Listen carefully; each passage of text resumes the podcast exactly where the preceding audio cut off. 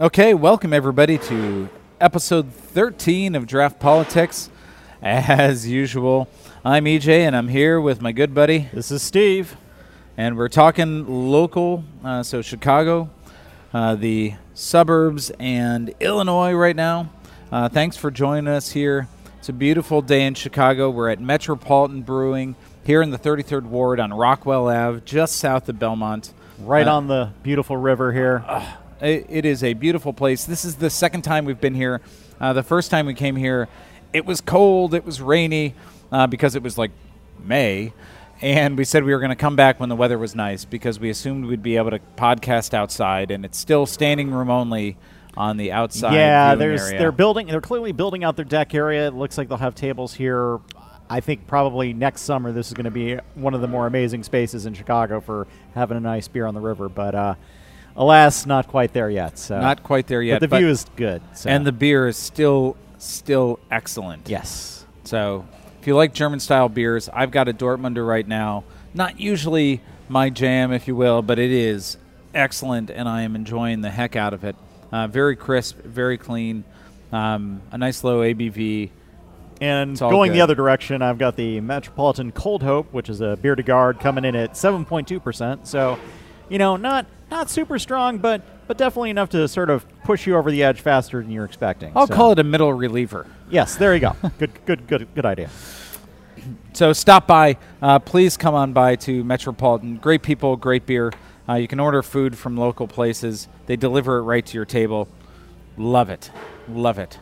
Let's get into what's going on in the city, uh, in the suburbs, exurbs, and the whole state. Yeah, and it's interesting. Like our first thing is something that happened long ago, it seems, but has now been revived. It, it has, and I loved this story that's come out recently. So there are some sort of aldermanic governmental historians, people really interested in Chicago history. They found the old 35th Ward office. It was in an apartment building uh, or in an office in Avondale. It had been preserved sort of perfectly from 25 or 30 years ago. Unbelievable. Yeah. All the documents were still there.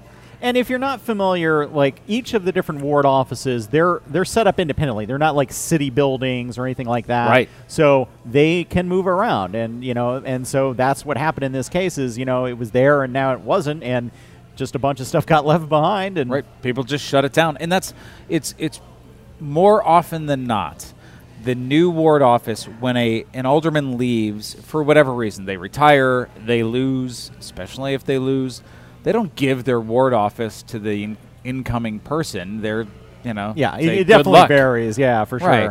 So I think this was one of those cases, and they started digging through these files, and there was some, you know, people chuckling about it, but really good documentation of the patronage and sort of old school machine politics that went on in the 35th Ward back in the day. Um, so.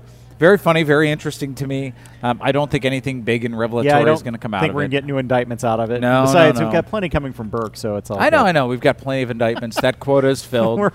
Uh, but I, I think all of that material is going to be going to Springfield for sort of a museum kind of feel, which is great. Uh, So love that. And there's a Block Club, Club article about it. I encourage you to go out, check that out.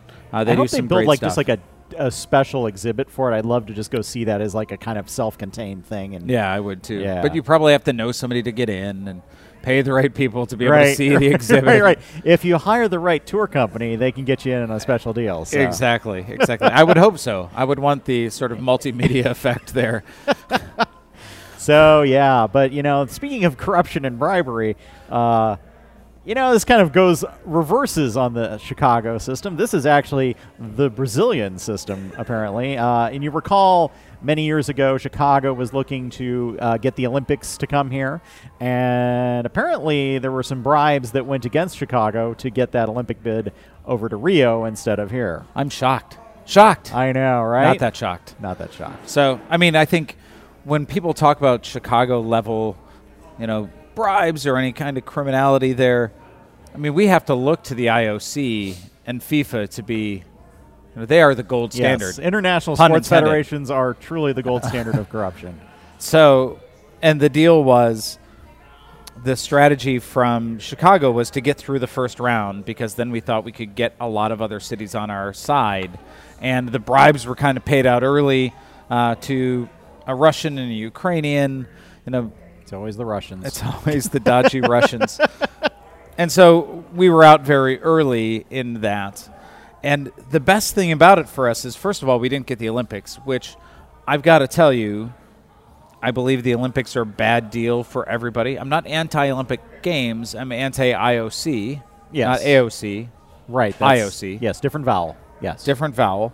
So thank you, Rio politicians who bribed Save the right from people. ourselves. Yeah, exactly. And we get to go back and say like we would have won if it were fair, which is a very American thing to do. So all around, I think a good result. You know, it would have been interesting to see how that all played out. If you know, if we'd gotten the Olympics, would would Daley have stuck around a little longer?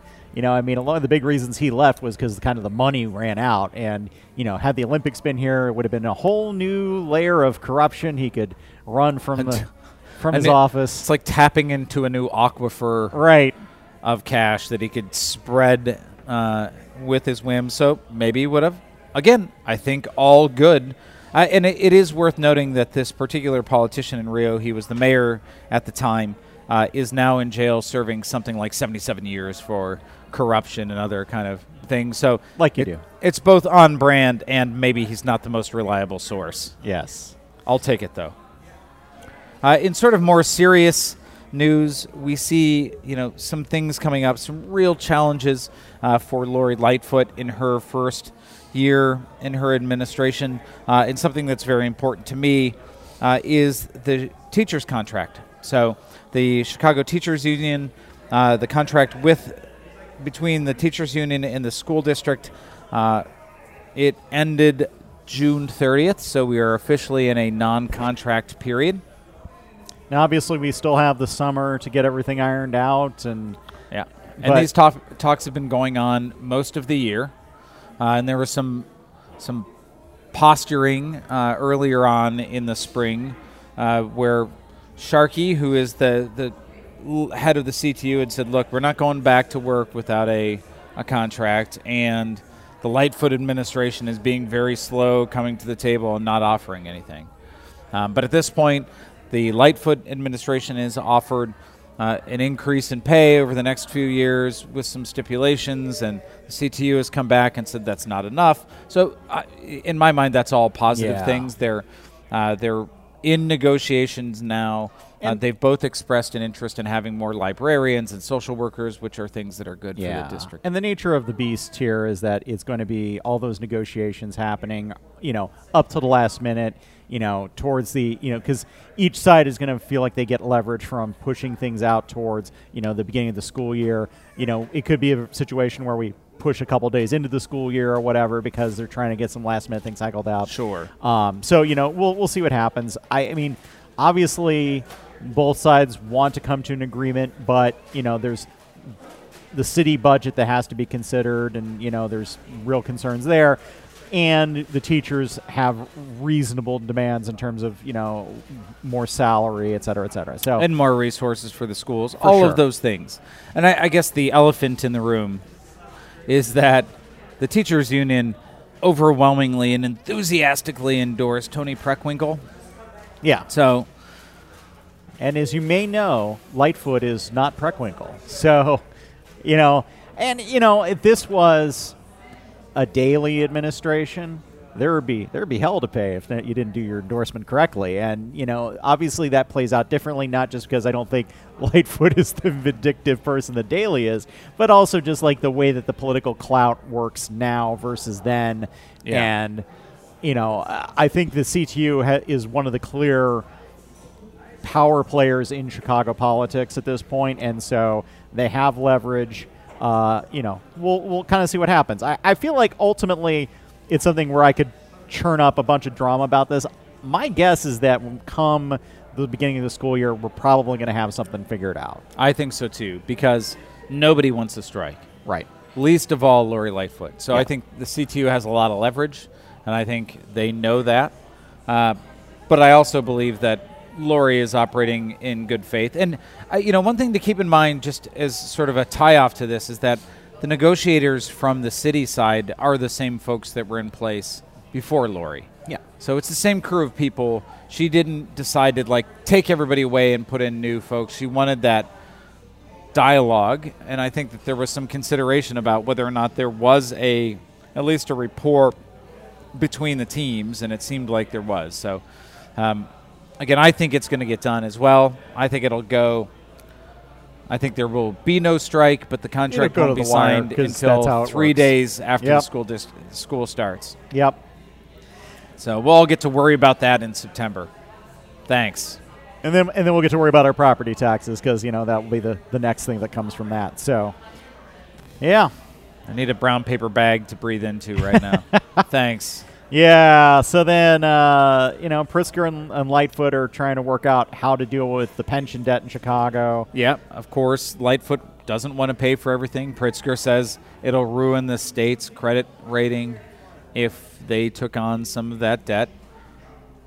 Not that you know, I mean, ruining Chicago's credit rating hurts the state too. So it's like, I mean, this is this is the problem, and it, it, it's a very tough challenge to deal with. I mean, this and this is one of the reasons why I have a lingering anger with Madigan is because I feel like he's the one politician who's been sort of like instrumental along the way, is saying, okay, well, we're going to just keep kicking that can down the road Yep. and down the road and down the road, and now it's like, okay, Piper is due, and you know right now, fortunately, the economy is doing well.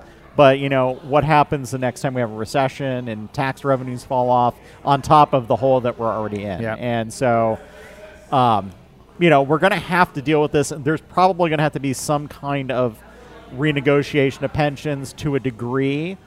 Um, but once again, we're constitutionally on the hook to pay for them, so there's only so much that can be done there. It is true. And we just got the 2018 financial report for Chicago. Uh,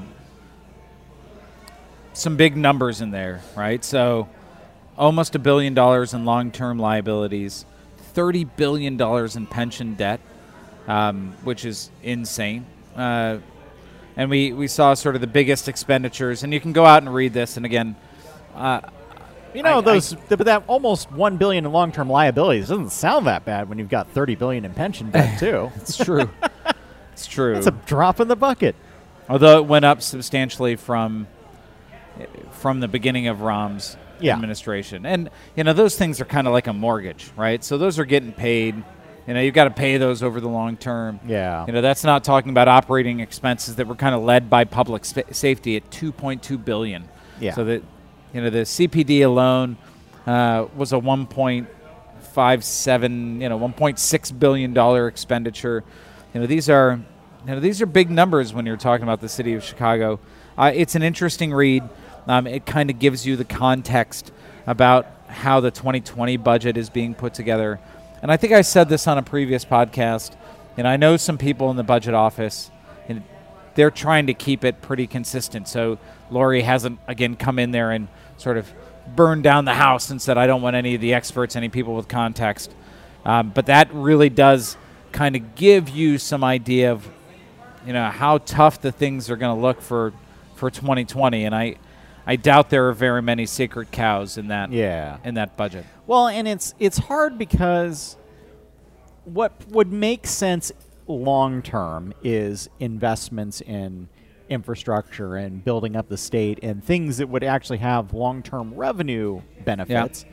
But uh, the we're so far in the hole at this point. The money you have to borrow in order to then do that work ends up being very expensive, especially because Yeah. our credit rating is terrible.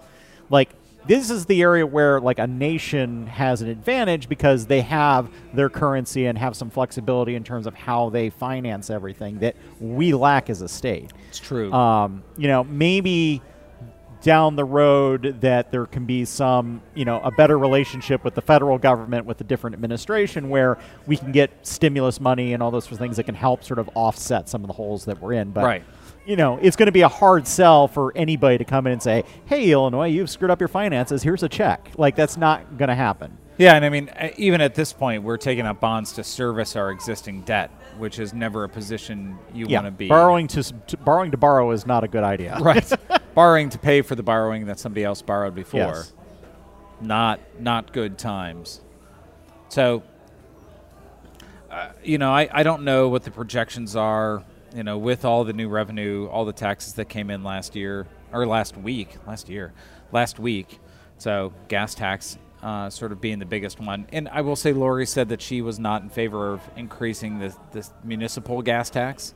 So she had the option of going up another three cents, essentially, on top of the gas tax Yeah. for the state. Um, she's declining that option. Thanks. Um, I know, as somebody who drove from Illinois to Michigan this last week, I definitely filled my gas tank up outside of the state Oh, before I got in. yeah, and then instantly felt guilty about it. Like, well, well, damn it, I'm paying da- gas tax down there. Shouldn't I rather go to our Well, you know, that's that's long history. I mean, you know, every time we go out to the suburbs, it's always like, oh, make sure to fill up the gas before you go back into the city. Like, and that's you know, that's human nature, and you know, we can't really fight that. You know, and it's you know, Yeah. we can't just sit here and hope that everybody says, I'm going to go fill up at Chicago. Like, that's that's not going to work. No. A- And so, you know, I think keep an eye on this. I I would like uh, I would like to think that maybe we can pull a whole episode together around the budget to help people sleep when it comes out. like, uh, that'll be exciting. that'll be that'll be our episode from a wine bar, and we'll recommend a nice Right. Cabernet. Uh, we're gonna recommend We'll a have five a, minute we'll pause. have a drinking game Yeah. built up around this. but I, I, I also Every time I say fiscal sip, but it's something that we should be aware of. And, you know, I really believe that Lori and the the culture that she wants to bring to City Hall is one that should give us a little more transparency on it. So if we care to look at things and care to feedback and care to learn, that gives us a bigger opportunity to influence things in the future. So that's me being optimistic. For sure, you know, and then and then I'll be the pessimist, and like the downside risks for her are that, you know, she's the latest person holding the hot potato, and ultimately, come her reelection, she'll be on the hook for any tax raises she has to make, and et cetera, et cetera. So, you know, and at some point, we have to dig our way out of this hole, and somebody's got to pay for it, and and fundamentally, we're gonna have to, you know, do the mature thing and and do the work to actually get that stuff done. And there's no getting around it. No, no, there isn't. so I want to talk just a minute, you know, moving away from sort of very city things um, to Dorothy Brown. So uh, 2020 is going to have both, you know, federal elections, but also some state and county elections. So Dorothy Brown uh, has been the uh, clerk for a long time. She's going to be running again. She's got this federal investigator or investigation sort of hanging over her head. And I think it's interesting because, again, we've got sort of a longtime politician, somebody that has been there that honestly could probably win without showing up uh, if there's no there are no headwinds against her. Uh, but lots of people are lining up uh, to run against her. So um, it's again, interesting to me in the dynamics there. So we've got a somebody like an Iris Martinez, uh, who's a state senator, really wants this job, and I kind of wonder to myself, and I when I see these things, I'm like, why do you want that job? I'm trying to figure out what the hierarchy of polit- political jobs is. I mean, I'm kind of gathering that it's anything inside of Springfield is sort of level one, and then any way you could not have to drive down to Springfield ever is level two. Yeah, I mean, Springfield jobs, A, they don't pay as much. that's true. And, and B, yeah, you have to keep going down to Springfield. And so, you know, which, so additional costs to do that. And I mean, fundamentally, everything I've ever understood about the way that Springfield politics works is that you know there's basically three people who effectively run the government. It's you know you've got the the governor and you've got the heads of the House and the Senate, and Right. they basically do, do the most negotiation. So. Now, granted, you know you come up to Chicago, and now it's you know the rubber stamping alderman for the mayor or whatever. Which you know we'll see how that plays out in the coming it's years. true. They're but- trying to change that. but you know at least you don't have to commute as much, and the job pays better. You know, Yeah, So- yeah, it's fair enough. So uh, it'll be an interesting one, and I think this was this is one that'll get wrapped up in all the kind of changing face of Chicago and Cook County politics, um, and I'll be following it pretty closely, um, and reasonably excited about it, especially because we'll see, you know, if somebody like Iris Martinez really dives headlong into that, who's going to try to fill that spe- seat, which is uh, a seat that I think will be sought after, North Side Chicago uh, state Senate seat. Um, I, and kind of tied into that is uh, Madigan uh, recently had a lawsuit brought against him, uh, filed by someone who was running against him, who claimed that Madigan and his team had kind of run other opponents uh, to kind of pull away from his vote. So um, uh, the gentleman who was who was running has a has a Hispanic sounding last name, and then miraculously these other two folks showed up in the r- race, also with Hispanic sounding last names. Um, and evidently, Madigan's folks had collected signatures for them and taken those signatures and submitted them. So, you know, sort of spoiler candidate theory here. Um, and there's a lawsuit going on about it right now. We'll see what happens with Madigan. I assume nothing, but Yeah. um, it would be good to see some more negative press and some more pressure against him. Yeah, I, it, it continues to disappoint me that nobody's ever really given Madigan a real challenge for his seat, given how how much antipathy there is for him across the state. Now, granted, it's like how much of that antipathy applies to his specific district. You know, that's that's where the rubber meets the road, and nobody's really ever stood up. And I think a lot of it is people are afraid to stand up to him because if you are a up and coming Democratic Party, you know, want to have a career in politics, getting hammered down by Mike Madigan is not the way to start things. No, no, no. I think running against him is kind of a well. That was it was good. Good times, guys. I got to find a new Right. job. Right. Move to another state. I don't. I really struggle with that. I think in in the way things are set up, and, and sort of in the same line. You know, we've seen in the suburbs, Marie Newman, who ran against Dan Lipinski before, is running again. Um, she raised a reasonable amount of money, two hundred and thirty-eight thousand dollars in Q two, uh, and over five hundred thousand this year. Yeah, and I feel like it was a like last time she ran, it was about like um somewhere in the million to two million range that, Yeah. that she had total. Yeah. I think you're right there. Um, you know, and she's got the backing of um, of some, you know, MoveOn and uh, Angie's List, I think. So they're like she's got she's got a little bit more establishment of her name at this point than she did last time. So she's in a better position. But one of the challenges she has is she's running uh, kind of against the DNC, and the way the DNC the DNC ha- is kind of a double edged sword. They operate as a defender of incumbent Democrats, which is great in some districts where, hey, it's somebody who won, a, won their district. You're not necessarily paying attention to that race, and they still need resources to keep in office, right? right. But at the same time, you've got a situation here like Lipinski, who is a very conservative Democrat. We've talked about him before. He's a he's an anti-abortion Democrat, one of the few, and he's from Illinois, and he's in a liberal district, and yet he holds position there because Republicans go and cross over and vote as Democrats to keep him in office, essentially.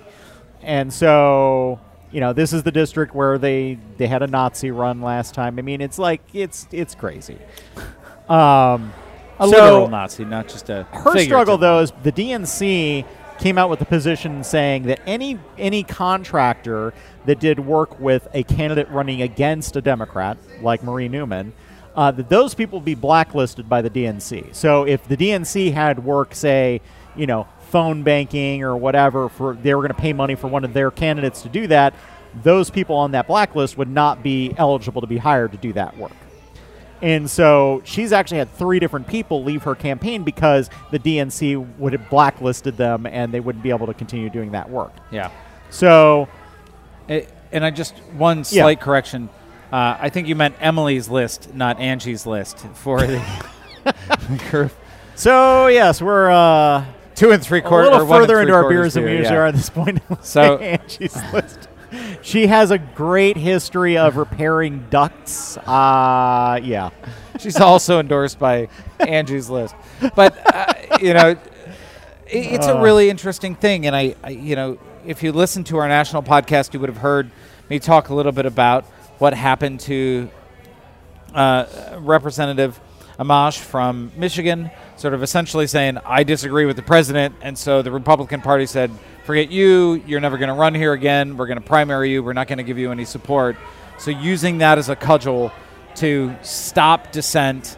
Um, here on the Democratic side, it's like we're doing a similar thing in a different way, and I, I, I have a real problem with both approaches. I think we should always be looking for the best candidate to run. Um, we shouldn't be punishing companies from working with uh, with challengers. If it makes our incumbents better, then so be it. Yeah. We're we're not going to lose that seat no matter what. Yeah. Well, and, and part of the challenge here is who is the we here. So, like, you know, both both of us are Democratic voters. You know, we have some interest in the Democratic Party. You you have you know been involved, and I have been involved in Democratic campaigns, but we aren't on the DNC. It's true. we can't vote for anybody who's on the DNC. Probably so there's like now. a whole other thing going on there. Um, also, I did Google. Uh, yes, that is correct. It was not Angie's list that did the endorsement. It was in fact Emily's, Emily's list. Because we're you know we're we're a what, what did we call it before a pseudo journalistic enterprise. that is that is so generous. che- real time fact checking, everybody. That's Yeah. how we do. So generous. The British understatement. Yes. Pseudo journalistic. We'll we'll Yeah. take it. So that's uh, that's it for basically the suburb news, um, and then a little bit of Illinois news. Uh, Waukegan, look, Waukegan got a casino license, and they're super pumped about it. And I know we've talked a little bit before about how do we increase revenue and what are the ways to do that and what ways work, what ways don't. And the casino license is one of those things where we were kind of questioning. Uh, Rockford, if you recall, put a full page ad in the Trib saying, Lori Lightfoot, if you are elected, please support us to get a casino license. I, again, didn't understand the logic there, but people are really looking to uh, get those casinos spun up. Waukegan is in that list. You know, and they've just got the license. They haven't started building anything yet. Uh, but I, again, I find it interesting how excited they are and what that says about maybe where we are as a state economy and where people are looking to get attention and and really drive revenue and and whatnot to their area. So I mean, I feel like, I mean, personally, I feel like casinos are, it's it's extracting money from, from the people in your city, from the citizens. It's not. Yeah. You're not building anything. You're not generating anything. It's all just sort of like, it's a weird form of taxation more than yeah, anything else. it's not creation. Yeah, I mean, Right. I, you know, I mean, don't get me wrong. Like, I gone to casinos. I enjoy going to casinos, but it's and you know, but to see it as, hey, this is some major secret to providing tax revenue to keep the city going. And it's like long term, that is not a good way to No, go. it- It, has a lot of negative side effects. It's true. And well, have you been to a casino in Indiana? I have been to a casino in Michigan and Illinois, but not Indiana. Interesting. Yeah, I've gone to Indiana for casinos. I'd Okay. much rather that money go to Illinois than Oh. Indiana Certainly. because the Cline Avenue, you know, bridge overpass, Yeah. is still not fixed. It's been two years. Come Yeah. on, Indiana. Well, and, and to be fair, the only reason I went to the casino in Michigan was because that's where the steak restaurant was in town, and we had a steak there, and it was a very lovely steak. And maybe we maybe we played some slots while we were there because you know what else are you gonna do? Firekeepers. Firekeepers. I was just trying to guess the casino in Michigan. No, uh, it was uh, in it was near New Buffalo. I forget the name of it. I think that is Firekeepers. Very, it's very possible. So, as somebody who drives on 94 a lot, I'll tell you. So, I think that's it. I think, you know, a, a pretty short, compact, I'll call it efficient session. City, uh, Uh, city the Four state. Winds Casino, sir. Oh, it was the Four Winds. It's the other one. Real time fact checking, everybody. Real. It was, ni- it was neither Angie's List nor Firekeepers. It's true. Four, four wins. Oh, yeah. So, yeah, that kind of wraps us up for our local stuff. Uh, not as much content right now. Obviously, you know, we've got the, the local, you know, city and state sessions aren't going right now. As we go through the summer, as we start to get wrap up or me, heat things up with the CTU, maybe that'll get interesting. So Yeah. we'll see. We'll Yeah, keep, and we'll keep ma- you up to date with whatever we find. Maybe we'll get a new brewery that opens. That would also be good. That'd be good. Uh, and next week we'll be coming at you with, I think we'll be right before the Mueller testimony. We'll be getting ramped up for all of that. So Please join us next week on Draught Politics, and if you get a moment, rate Please us. rate us. We have had six reviews, one actual written review. Thank you to you who did that. So hopefully you'll add to that. That'd be great. And we'll catch you next week. Thanks, everybody. Bye. Bye bye.